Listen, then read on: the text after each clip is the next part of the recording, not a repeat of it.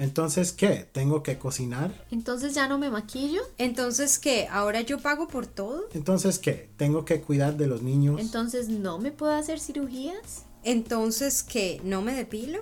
Entonces, ¿qué? ¿Debo andar llorando a toda hora? Entonces, ¿qué? ¿Me he visto como una monja? Entonces debemos odiar a todos los hombres. Entonces, ¿qué? ¿No puedo mostrar interés en una mujer? Hola, yo soy Casiopea. Yo soy Venus. Y yo soy Orión. Este es un podcast enfocado en mujeres y hombres. Nuestro objetivo es poder alzar nuestra voz y hacer llegar a la sociedad nuestras opiniones y experiencias sobre temas controversiales. Temas que están afectando algunos de nuestros derechos y la equidad de género. Reconocemos que no somos perfectos. Para nada. Pero queremos compartir nuestras perspectivas con todos ustedes. Amigos, esto es un proceso. No buscamos la perfección, pero sí tenemos claro que todo empieza en casa. Así que bienvenidos a En, casa arreglamos.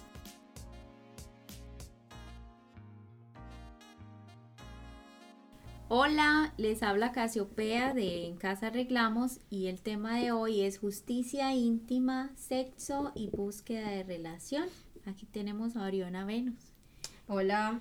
Hola. Eh, bueno, eh, muchísimas gracias. Hoy vamos a empezar a hablar de estos temas y quisiera hacer una pregunta. Y es qué se viene a nuestra mente cuando pensamos en estos, en estas tres palabras. Justicia íntima, sexo y búsqueda de relaciones. Sí. Mm. La primera cosa que me viene a la mente es eh, ese programa Sexo y la Ciudad. sí. Eh, porque no sé, porque pienso en eh, ese programa era todo buscando el, el perfecto, el galán y buscando y buscando y que los hombres buscaban y las mujeres buscaban y era como tan rebuscado, yo sé, se parecía tan estúpido y, y ahí, yo no sé, también estaban tratando de liberarse de cierta forma, yo no sé, nunca lo vi, pero lo que he escuchado suena como estas cosas. Y eso es lo que me viene a la mente. Bueno, ¿qué piensa Casiopea? Uy, yo no sé. Como, eh, ¿qué se me viene a la cabeza? Justicia íntima se me viene como, pues sí, lo que es justo para, para ambas personas en una relación, me imagino yo. Sexo, pues sexo, relaciones sexuales, ¿no? Y en búsqueda de relación, eh, ese sí es algo como muy amplio. Sí, en, en, mi, en mi caso eh, yo las veo las tres como muy eh, relacionadas. Veo que justicia íntima pues obviamente tiene que ver con sexo y de allí viene como resultado una búsqueda de relación, ¿no? Ah, entonces para mí las, las tres tienen mucho que ver con la otra y justicia se me hace una palabra muy como muy interesante porque nunca había escuchado que había justicia en la intimidad, no sabía que eso era un derecho, no sabía que, que había como ciertos límites o ciertos parámetros en, en cuanto a, a, mi intimidad o a mi sexualidad. Entonces me hace interesante este tema y, y pues vamos a explorarlo. Eh, sí, yo creo que tenemos una definición por algún lado. Sí, bueno, nosotros encontramos una definición eh, y de justicia íntima, pues es una definición que pues nosotros creamos, que es como ese derecho de todos de manejar nuestra, de manejar y de disfrutar nuestra sexualidad de una manera consensual, responsable e igualitaria. Esa es la justicia íntima. Ay, me parece que eh, la palabra igualitaria ahí es súper clave. Sí, pues todas, o sea, consensual, responsable, todo eso, porque hablar de justicia íntima y no hablar de como, por ejemplo, yo, lo que yo quiero es lastimarle a alguien y eh, así me gratifico sexualmente, eso no sería justo, ¿no? Sí, no suena como igualitario, sí, igual. Sí. Bueno, pero si es consensual, quién sabe. Sí. Eh, pero sí, me, me, hace pensar también que estas ideas, como estamos tratando de pensar en esta definición, em, pero ¿de dónde vienen los conceptos que tienen todos ustedes que están escuchando? Sí, esa es pues una buena pregunta.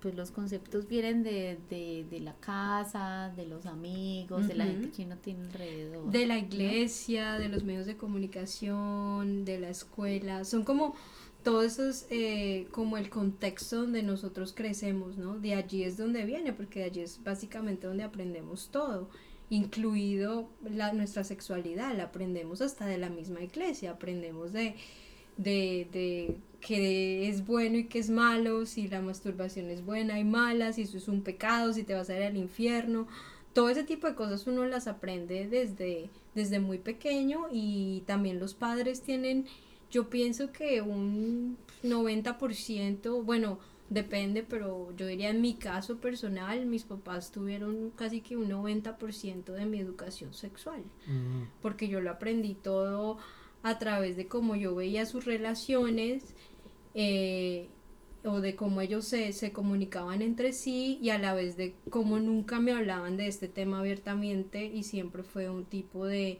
de tabú un tipo de, de situación que era incómoda hablar, o sea, hablar de, de, la sexualidad o hablar de nuestros eh, genitales, de la vagina, del pene, eso era siempre algo que nadie lo tocaba con, con libertad. Mientras que yo como, como niño, yo em, tenía la impresión joven que era algo que, que si yo me exploraba sexualmente, me tocaba los genitales, algo así, Em, muy chiquitico, igual era algo como tolerado, obvio que va a pasar, asumido, pero entre más adulto eh, estoy, más que estaba escuchando de las mujeres en mi vida, que eso no era las experiencias de ellas, que ellas pasaron por mucho más pena y mucho más casi trauma, no, no sabían ni los nombres de sus partes porque esas mismas cosas, la iglesia, las amistades, los papás, las redes sociales, los medios de comunicación, todos le enseñaban hasta la escuela y todo que literalmente enseñaban que de estas partes no se hablan, de estas partes... Es que mira que es como raro porque, por ejemplo, a mí me pasó, yo crecí, mi mamá ella es, pues, ella es educadora. ¿Tú crees que ella nos hablaba a nosotros de esas cosas? Nunca, jamás. No, sexo Decía, en el colegio les explican, en la escuela les hablan, porque era algo que no se podía hablar. Sí, es muy tabú, obviamente, como las dudas que uno tenía las encontraba, lastimosamente se encontraba uno escuchando cosas de niños en la escuela que no tenían ni idea de lo que estaban diciendo, pero eran cosas erradas con las que uno crecía pensando que eso era lo que, lo que era bien. Sí, y también yo por lo menos en la escuela a mí me daba mucha risa porque ellos, para ellos la educación sexual eran llevar eh, estas compañías como las compañías de toallas higiénicas ah, a regalarnos toallas higiénicas y esa era su educación sexual. Ah. Y lo más gracioso es que nunca en este en esta repartición de toallas higiénicas nos hablaban de la reproducción o nos hablaban Estos son tus partes. No nos ah. hablaban absolutamente de nada, ni siquiera de la menstruación, sino solamente nos repartían toallas higiénicas y esa era su parte de educación sexual o la parte que ellos cumplían como como aquí se les dio educación sexual y eso es todo. Y bueno, yo porque estudié en colegios de monjas, en colegios de solo mujeres, era como un requerimiento de que hubiera toallas higiénicas porque éramos mujeres, pero mm. nunca sí, como... nosotros también nos Sí, pero entonces es muy gracioso que no, o sea, como que no hay ese realmente educación sexual en las escuelas, no. Y... Sí, no, es como una locura también pensar que todos los diferentes Em, mensajes que uno recibe, si es tabú hablar de estas cosas, tienden a enfocar más en el riesgo, el peligro, que puede ser un, eh, un que embarazo no deseado, que puede ser una enfermedad venérea, poco de cosas. Em, todos enfocados en como, ay no, el gran peligro, mientras que uno ve en muchos otros países, eh, un buen ejemplo es en Holanda, que allá la gente habla de que no, mis papás, mis maestros y mis doctores desde una edad muy pequeña me están hablando, uh, niño o niña, eh, de sexo, de mi cuerpo y en vez de enfocarlo o, ponerlo como eh, en un sofá de miedo, pues lo, lo marcan como más bien balanceando entre placer y responsabilidad, que es mucho más, no sé, me parece más justo eso, me gusta más eso.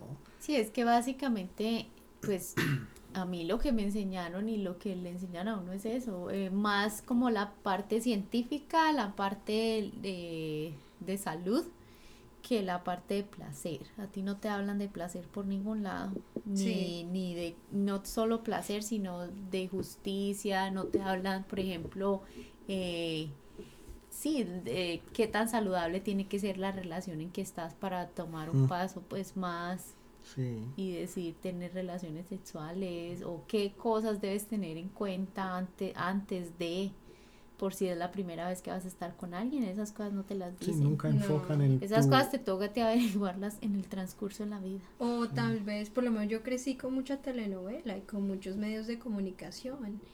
Y para mí eh, las telenovelas me enseñaron sobre educación sexual. Para mí esa era mi educación sexual. ver, los, ver los personajes de la telenovela besándose era como que... ¡ah! Sexo. Ah. y uno tan joven, uno, piensa, eso es sexo, ¿no? Están besando. No, lo peor era que como yo crecí con mis abuelos, ellos creían, ¡Ah! se besaron y a mismo apagaban la televisión y no nos dejaban ver como si eso fuera como si eso fuera el pecado mortal, una pareja besándose. Entonces uno crecí, yo crecí con eso, con el besarse es lo peor, besarse es sexo y eso es malo y eso no debe pasar y, y sí, como que si yo llego a besar a alguien, ya tuve sexo y, mejor dicho, ya. Cometí el pecado.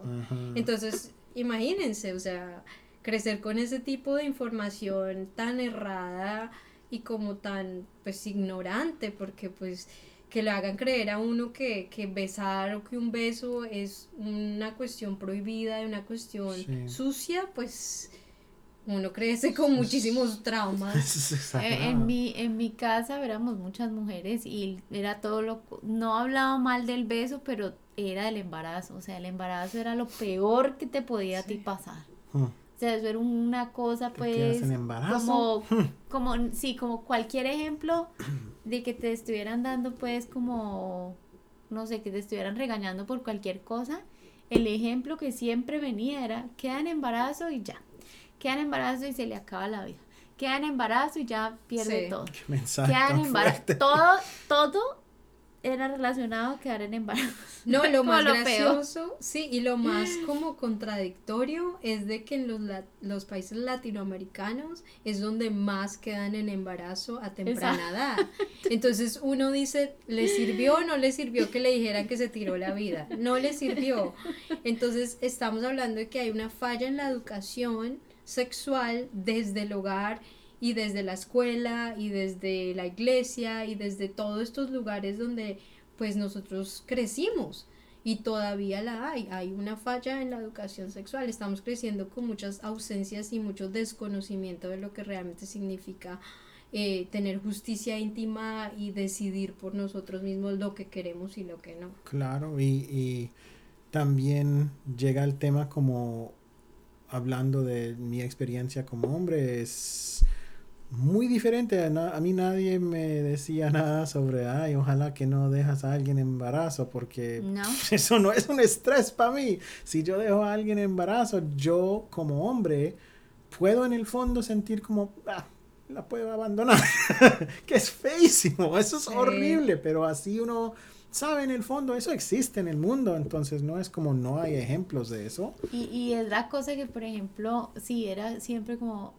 todo era relacionado con vas a quedar en embarazo, pero tampoco te proveían con, con anticonceptivos, ni con... Eh, condones ni con nada, Sí. sino no lo puedes hacer, pero allá tú cómo haces para no hacerlo, Exacto. para que no te pase. Sí. Buena suerte Sí. con esa. Y eso, pero eso, y yo pues no, no quiero como lanzar eh, juicios, pero eso yo quiero decir que viene mucho sobre la religión. Eh, el tema de que de que no se repartan condones, porque siempre está esa idea de que el protegerse, o bueno, hace muchísimos años, el protegerse era abortar, o el era el, el, el, el no querer tener un hijo eh, era algo malo. O sea, el hecho de, de querer cubrir ese tipo de cosas era algo malo. Es tan contrario que a la misma vez que en la cultura hay esta idea que tener hijos es como, ay no, no quieres quedar en embarazo, pero a la misma vez No quieres Sí, y así, y así vivimos, así vivimos con esa idea contradictoria. Entonces, eh, uno crece con, con miedo, Sí. con miedo de... de como la canción mm, malos y sí, malos, Malo y no. si no.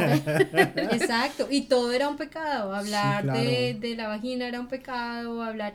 Pero hablar tal vez del pene no era tanto pecado como hablar de la vagina. no porque era como asumido, ¿qué va a pasar? Sí. Van a hablar de pene, van Sí. a tocarse, van a no sé qué. Sí. O sea, la vagina era como que no. O sea, de mujer tú no puedes ni tocarte ni hablar de la vagina porque eso no se debe. Eso es sucio y eso no está bien visto. Sí, Sí, es es, es fascinante también ver ese golfo de, de diferencia en cómo no estamos como niños exactamente animados a explorar nuestros cuerpos, pero no estamos como desanimados tampoco. Es tolerado, es aceptado, pero para niñas me parece tan raro como conocer al cuerpo de uno es muy importante. Así uno aprende qué es lo que me gusta, qué es lo que no me gusta, cuáles cosas se sienten rico, cuáles cosas los odio y, y quién soy de esta forma muy visceral, muy física, muy importante saber eso y, y, están activamente calladas en ese sentido, yo siento. Claro, debería ser más enfocado como a como ayudar, pues ayudarte o darte las herramientas de cómo conocerte a ti mismo primero antes de conocer a otra persona, Sí.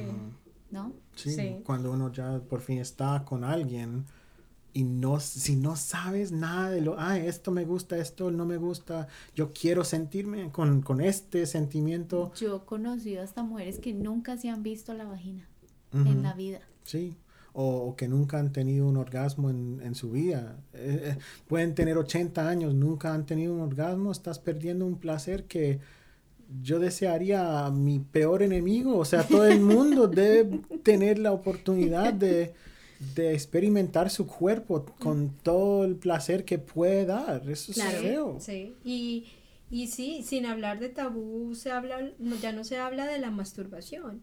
O sea, la masturbación es como que ¡ah!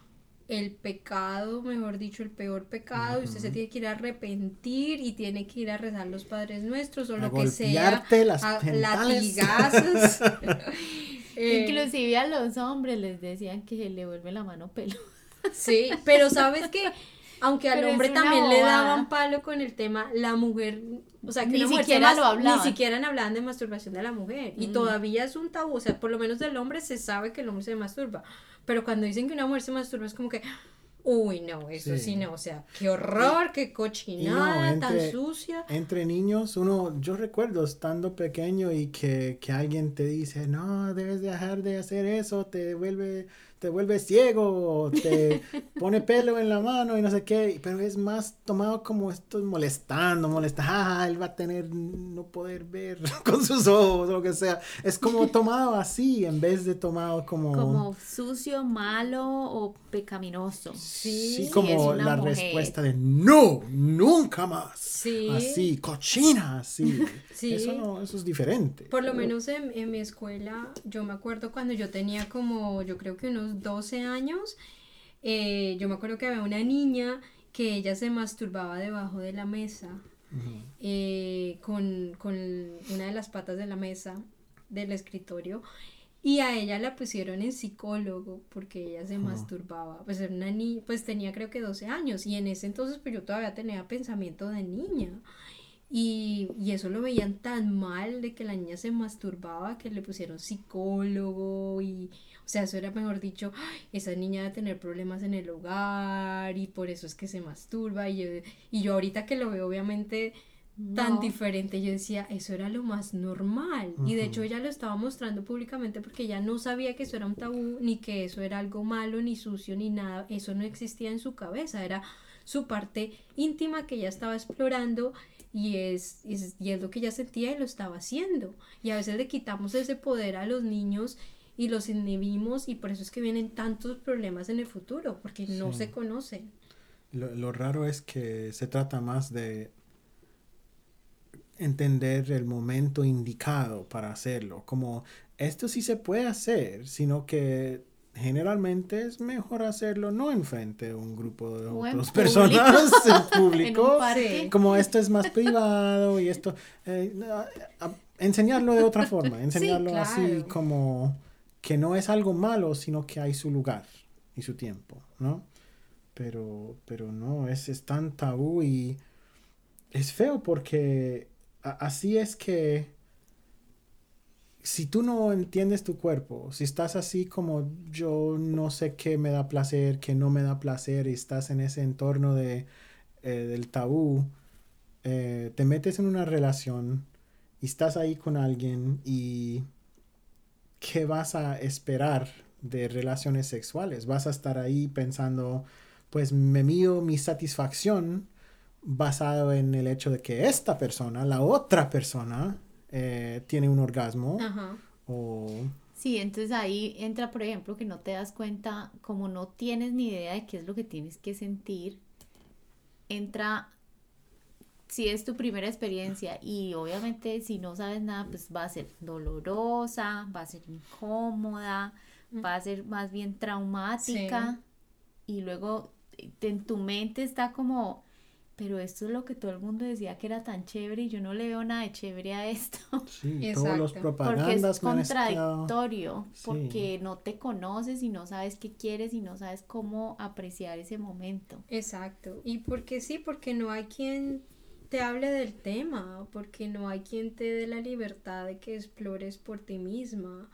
Entonces es ese miedo con el que uno va y también el, el tabú de que eres virgen, entonces es algo como tan importante y que se lo estás dando a alguien como un regalo. Es, es, es, es un mm, tema también demasiado ignorante. Porque... Mientras que los hombres, pues los muchachos, pues los jóvenes, están buscando votarlo a la primera persona que pueden. o sea, si para ellos es, no es nada, no es para tanto. Yo quiero, necesito desechar mi virilidad. Pero para mujeres, muchachas, es como es como la gran cosa, pues. Tiene que esperar, tiene que ser como. Tuve una amiga ya en Colombia que está feliz y dichosa hablando de cómo no, yo. Em, yo tengo que era como 25 años y todavía soy virgen, como orgullosa de eso. Y yo, como, porque es tu inexperiencia es chévere para ti, wow. Es interesante, como no sé. Pero es como lo que, lo que valoran, ¿no? En otras partes, como que, ah, todavía, ay, se está guardando para el matrimonio. Para su marido. Bueno, ese también es un, es, es probablemente algo de lo que hablo desde mi experiencia, porque pues yo fui religiosa por mucho tiempo y esa era una de las cosas que yo tenía muy guardadas y de que yo tenía que llegar al matrimonio virgen.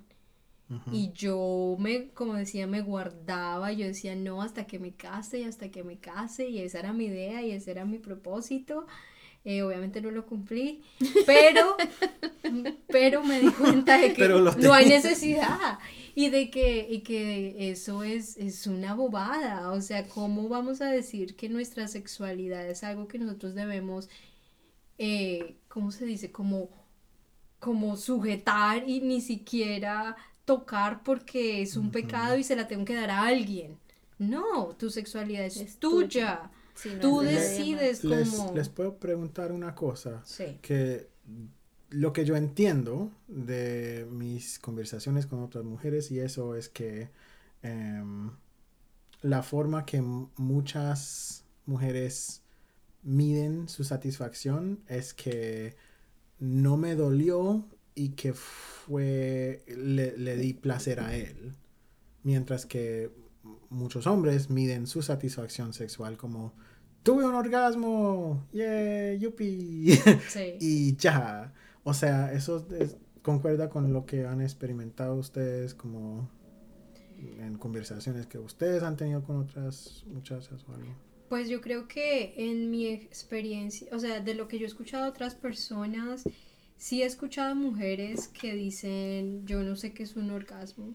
Hmm. Eh, para ellas una relación sexual es darle ese placer y ese orgasmo a su pareja y ellas se dan por bien servidas porque su pareja pudo sentir el placer.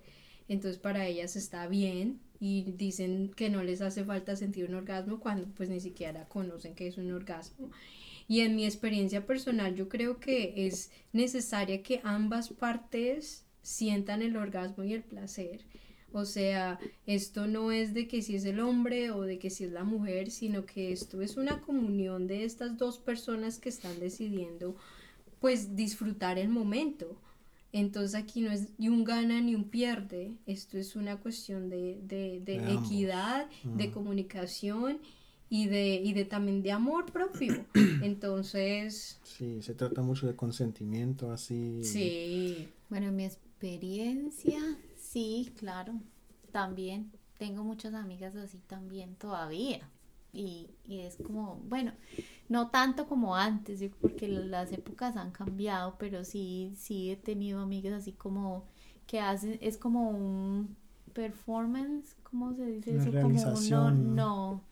Sí, es como, como, una, actuación de lo que deben hacer, que el hombre quiere y le gusta Sí. Hacer, sí. Para que ellos Hacer sonidos. Sí, para que él sienta que está satisfecho y así, entonces ya no, sí, o sea, súper, nos entendemos súper, pero a la final eh, ya no está disfrutando nada, sino que está haciendo el show para él, sí. básicamente. Por lo menos, pues a mí esto se me hace muy curioso y pues es muy personal y es de que en los matrimonios eh, pues algunas personas le regalan a las mujeres baby dolls que para que seduzca a su marido en la noche de pasión. Entonces debajo de su vestido de boda le se pone el baby doll para cuando van a tener su noche eh, o su luna de miel, entonces ella seduzca al hombre. ¿Y cómo lo va a seducir si no ni siquiera se conoce?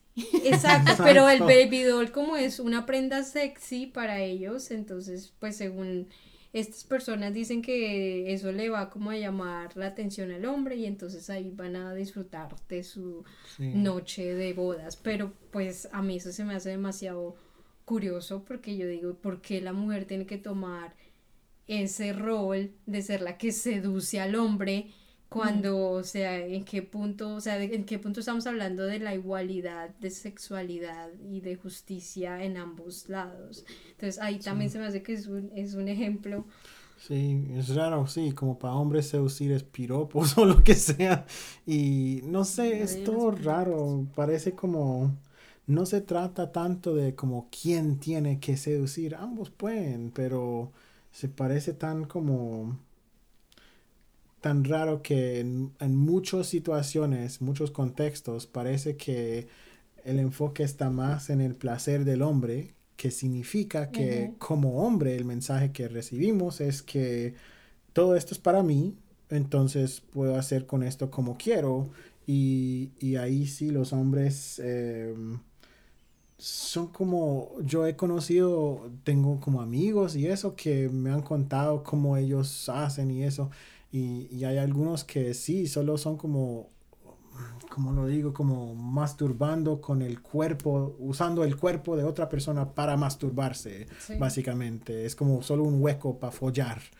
Y, y, otros que, que aprendieron pues solo de porno, entonces ellos creen mucho en como lo que sea que han visto que yo debo eh, explorar y para ellos no hay problema explorando eh, usando su, su objeto del cuerpo de esta persona hacer sexo anal o venir en sus senos o venir en su cara, que es, man, eso es bastante feo hacerle a alguien. Sí, como humillante. Sí, pero tú encuentras, porque eh, tengo amigas que encuentras, dicen que les gusta, y pero yo en el fondo no, no estoy segura si es que les gusta o simplemente están siguiendo algo que le gusta a otra persona para complacerlo. Sí. Sí. Y la verdad, es como raro.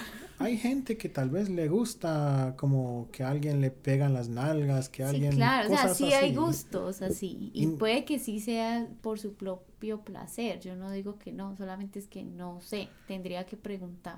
Y es eso, ¿no? Uno siempre tiene que preguntar. Yo estaba pensando como... Yo, a mí no me fascina esto va a sonar raro, a mí no me fascina hacer popó.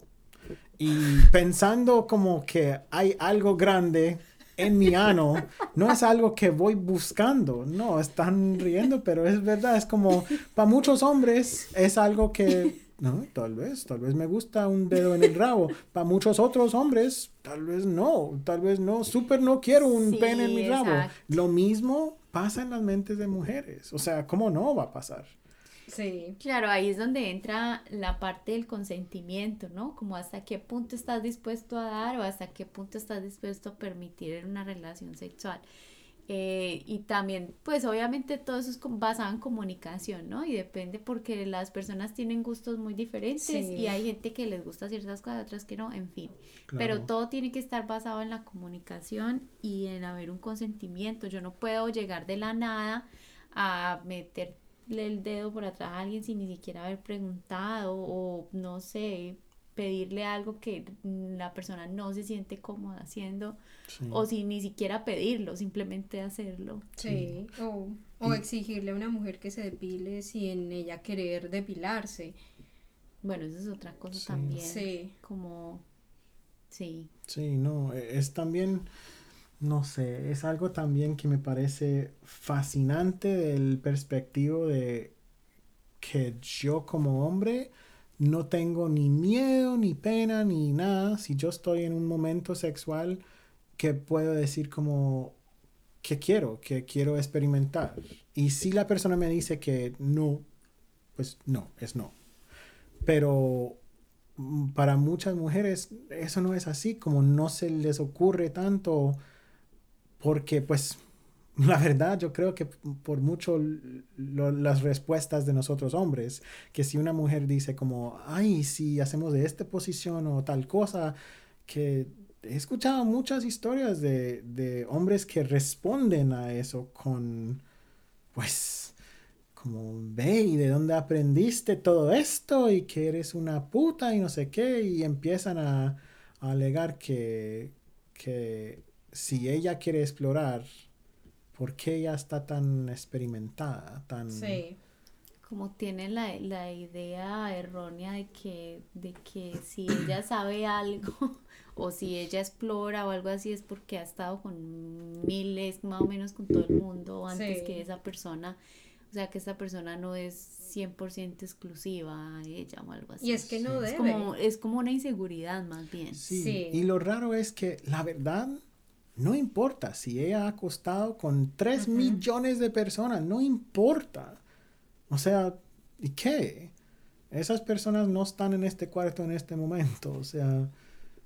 Sí, yo pienso que eso ya es como decía Casiopea, es una cuestión de inseguridad. Mm. En ese caso de que el hombre venga a juzgar a la mujer por lo que hizo o por lo que no, cuando cada quien decide qué hace o qué no con su sexualidad.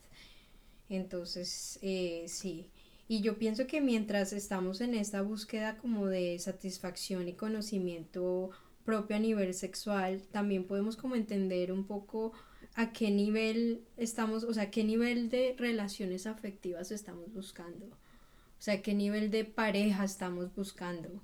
Sí. Y, y por qué, o sea, cuáles son como esas, como la base de la persona que estamos buscando. La estamos buscando por dinero o por gusto físico o por alguna como cuestión en particular por su aspecto físico, que porque si es más acuerpado, que porque si no, o sea, cómo estamos realmente buscando nuestras relaciones afectivas. Sí, es, es también algo que está conectado, ¿no? Porque si uno está, e, es algo que tú comentaste antes, eh, Venus, que estabas diciendo de las bodas, ¿no? Que espera, espera, espera y luego experimenta tal vez después de que te casas. O sea, toda la búsqueda de relación estás pensando en otras cosas, de otros aspectos del individual con quien vas a tal vez estar pero no estás asegurando desde cero, desde la primer conversación, pues no tienes desde la primer conversación, pero desde el comienzo no estás hablando con esa persona sobre como límites que tú tienes y cosas que te gustan y cosas que no te gustan y básicamente reafirmando a esa otra persona yo tengo todo el derecho de experimentar o entenderme como una persona sexual y tú no puedes decir que no. Bueno, yo en ese caso, yo por ejemplo, yo no estoy de acuerdo en las, en las no relaciones prematrimoniales, como yo creo que hay que tener relaciones sexuales prematrimoniales y no solo con la persona con que te vas a casar, sino otras relaciones. Varias.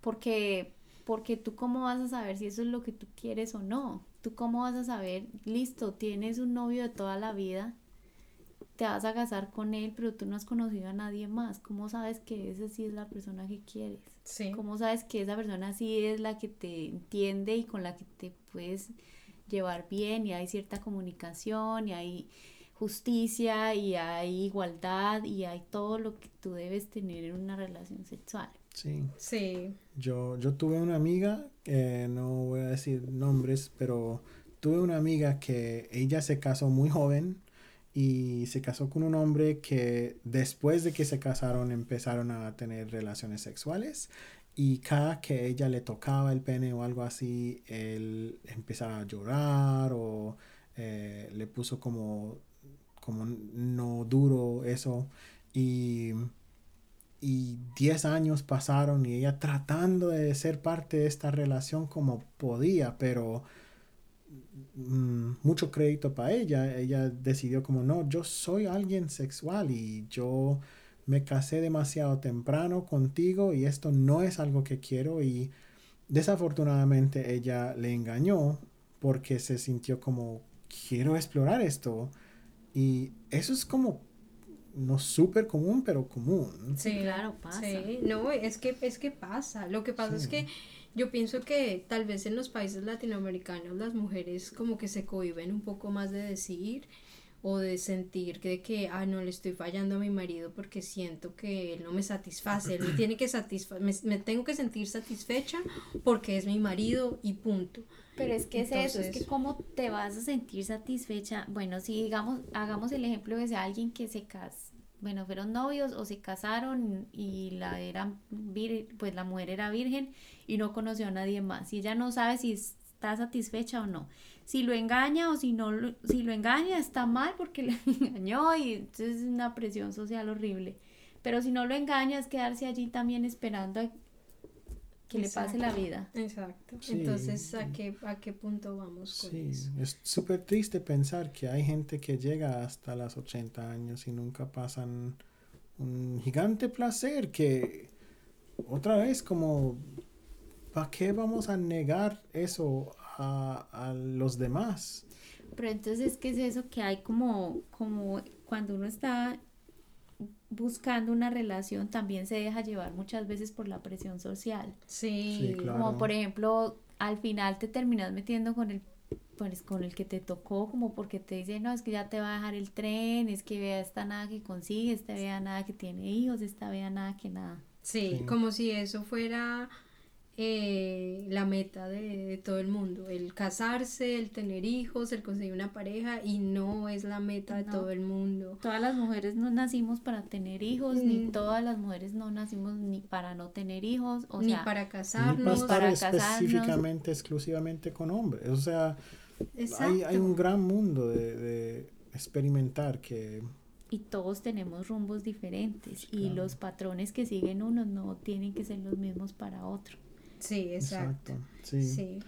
Y, sí, también se me ocurre que todo eso a veces pasa con tanto afán como la gente buscando, em, yo no sé si la palabra, tal vez la palabra es, es la indicada para esto, eh, desesperadamente buscando, o sea, mirando revistas, cada revista en Olímpica o donde sea, en éxito, ahí están como los, los caras de la realeza de Inglaterra y también eh, cómo atrapar a un millonario y es raro porque casi, casi da la impresión que no importa si este millonario te trata como un culo, te trata horrible te, manda la PM cada día y tú tienes hijos con esta persona y ahí estás atrapada básicamente. Pero es como, es raro, ¿por qué, ¿por qué tanto afán entonces? Sí. ¿Y por qué están enfocados en, no, él es millonario, o él es muy apuesto, o ella es muy tetona, o lo que sea? Es raro, porque ella eh, también puede ser un pedazo de mierda y es importante estar con alguien que vale la pena y no estamos muy enfocados en eso. Sí, pienso que es que tampoco le damos mucha importancia a nuestra sexualidad. O sea, pienso que cuando se va en esa búsqueda de, de una relación o de una pareja, siempre se va por otro tipo de como de características, pero nunca se va por la parte íntima, por la parte sexual. Y eso tiene mucha importancia porque el estar con alguien o el decidir estar con alguien obviamente va a implicar sexo. Y en el momento de que no se lleven bien, pues la situación y la relación pues va a fallar muchísimo, porque el sexo es muy importante y la exploración del otro es muy importante y el saber qué quiere el otro es importante y hablar de esos temas sin tabú. Entonces, eh, es, es, algo que, que, es parte de nuestras relaciones de todos los días, a los que están casados, a los que no, a los que ven una relación abierta, a, a, todo, a todo el tipo de personas que pues de una u otra forma tenemos una pareja. Es importante de que le demos eh, como el, el lugar que tiene nuestra sexualidad. Sí.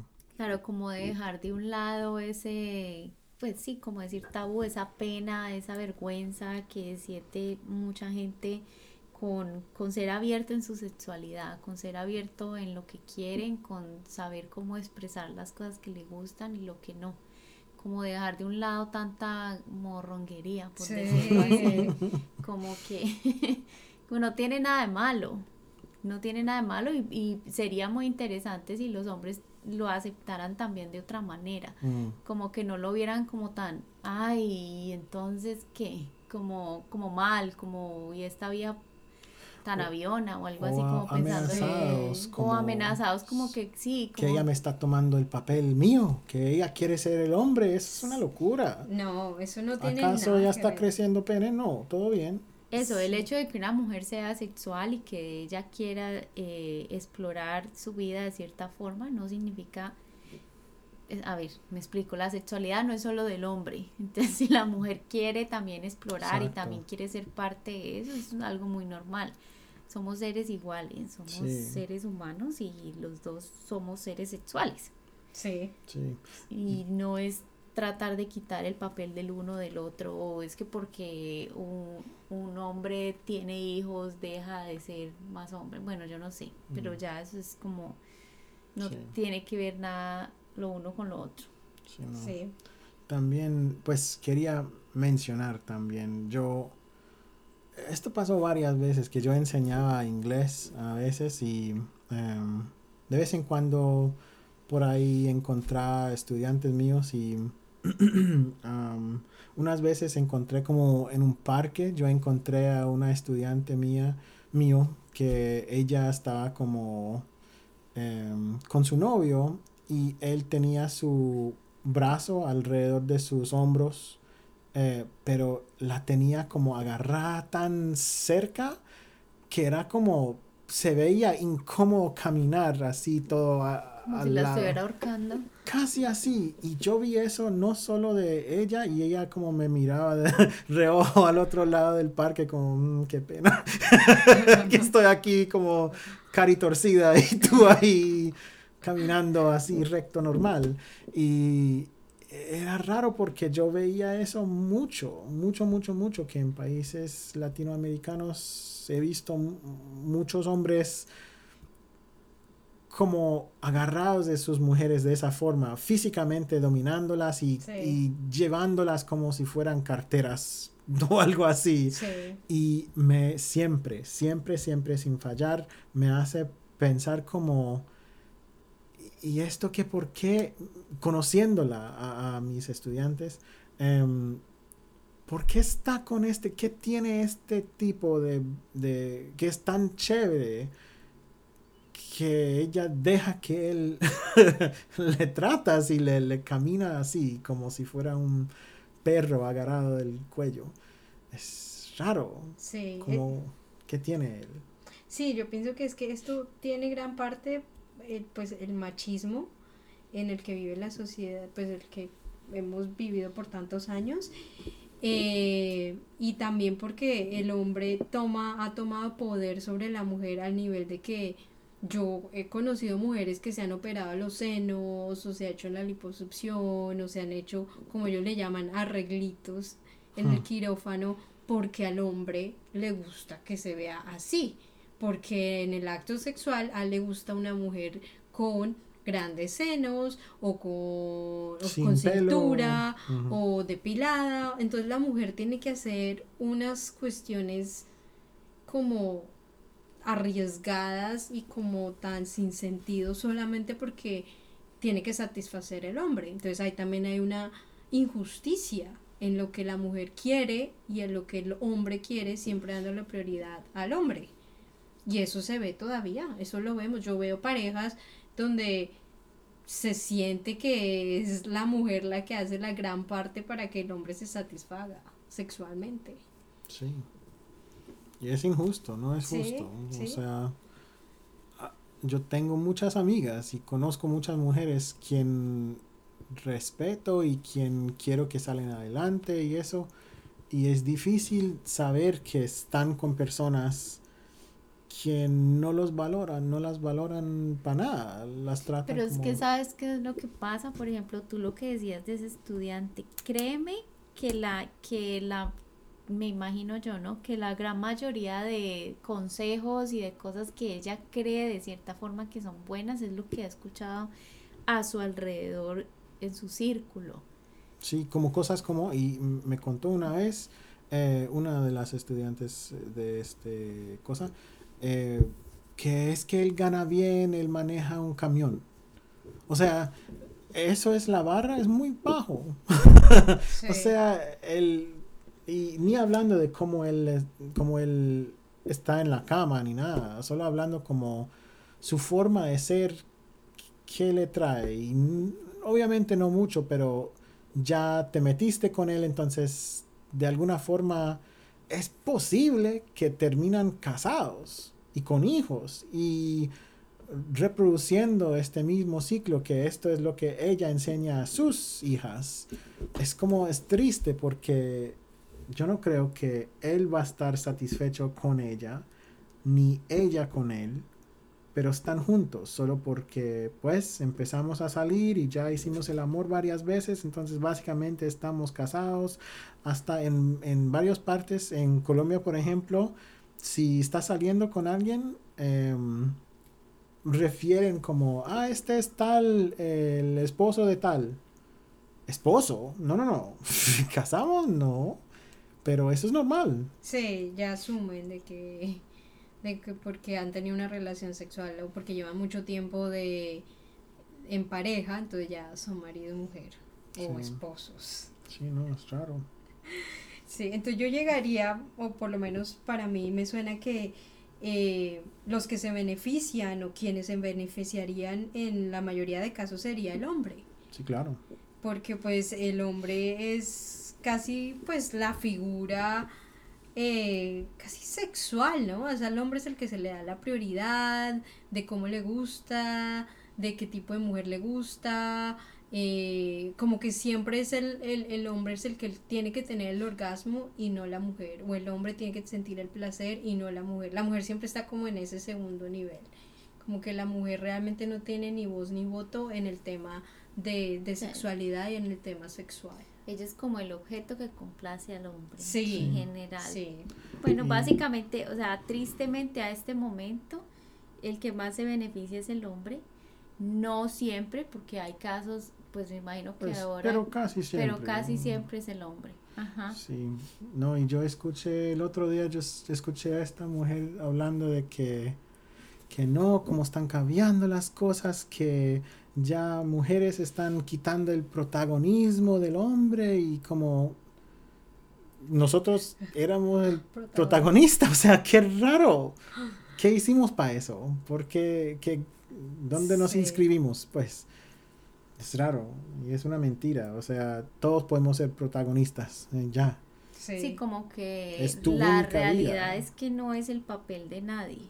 Sí, no. Simplemente, Es un derecho y por eso hablamos. idealmente deberíamos beneficiarnos los dos. Sí. Ah, obvio. Eso sería lo ideal. Si tu cuerpo puede sentir placer, ¿por qué no lo haces? O sea, es, es raro. Y yo no sé, yo quería tomar un momentico ah, aparte para decir, como hombre, em, nosotros obviamente beneficiamos. Y estoy hablando, ojalá, a otros hombres. Em, no es justo, ¿no? No es justo que tratamos a, nuestras eh, amigas, hermanas, esposas, novias, con este desprecio. Y específicamente hablando de, de- de sexo y de relaciones románticas, no es justo que no las escuchamos. Deberíamos escucharlas y respetar sus decisiones. Buscar un claro sí en cada paso como no es solo, ay, ella me miró de tal forma, entonces tal vez ese no era un sí. No, no, no, era un no. Y en cada paso significa que tal vez ella quiere hacer sexo oral contigo, tal vez no, pero como tienes que preguntar. Y si en cualquier momento, si sientes, pues ya me quité las pantalones o algo así, pues un no es un no. Ponte las pantalones otra vez. No hay problema. Mejor eso que, que dar un falta de respeto horrible. Y también quería mencionar otra cosa que hemos estado probando, que es un hecho, toda esta conversación, que hablar de sexo no es una invitación. Es posible hablar de sexo, hombres con mujeres, y no estar como, uy, qué caliente, es una conversación sobre sexo. No, man, está bien. Sí, todo el mundo lo puede escuchar, es totalmente normal.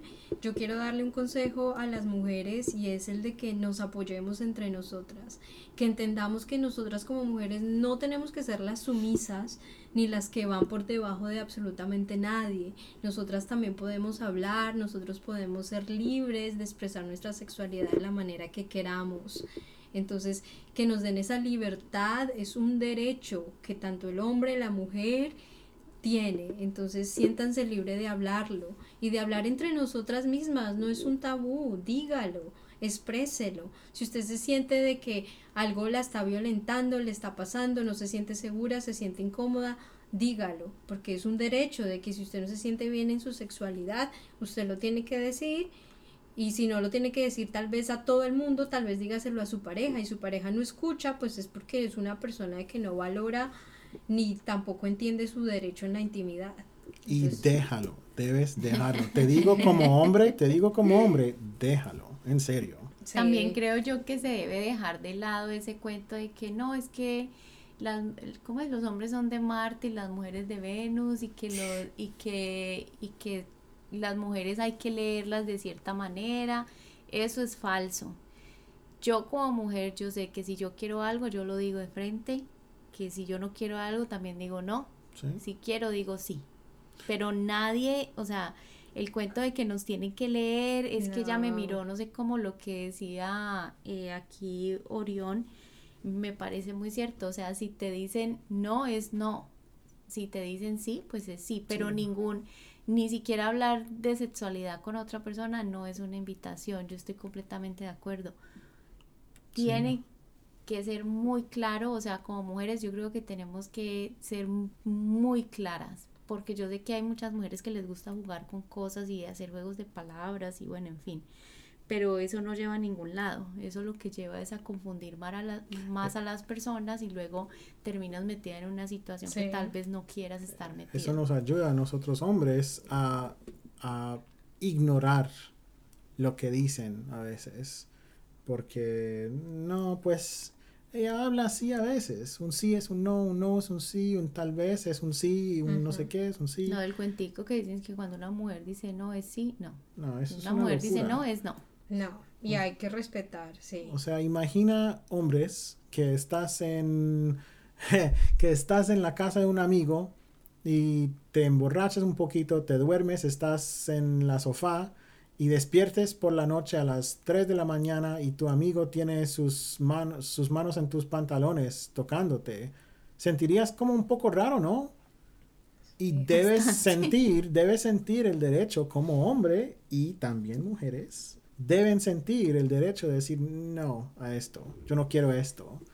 Y también sí, como si eh, quieres meter eh, juguetes en la cama, si quieres sexo oral, pide, o sea, no pierde nada y nosotros hombres también tenemos que respetar eso, Sí. escucharlas y no decir como no, que eso es demasiado experimentada y has estado con cuantos y mm, eso es estúpido. Sí. Bueno, ya estamos llegando al final de nuestro tema, pero no nos queremos ir sin dejar una conclusión. Eh, la conclusión es, como hombre y como mujer, nosotros podemos decidir con quién me acuesto, con quién nos acostamos, cómo, cuándo y dónde, y con quién me levanto. Mi sexualidad y mis relaciones afectivas no las decide la sociedad. Esto lo debemos apoyar. Basta ya con los prejuicios culturales y de género. Recuerden todos ustedes que el cambio empieza con el amor propio, así que a explorarse y aprender un poco más de ustedes mismos. Gracias. Bueno, y entonces hay mucho por hacer. Y hay que hacerlo. Así que manos a la obra.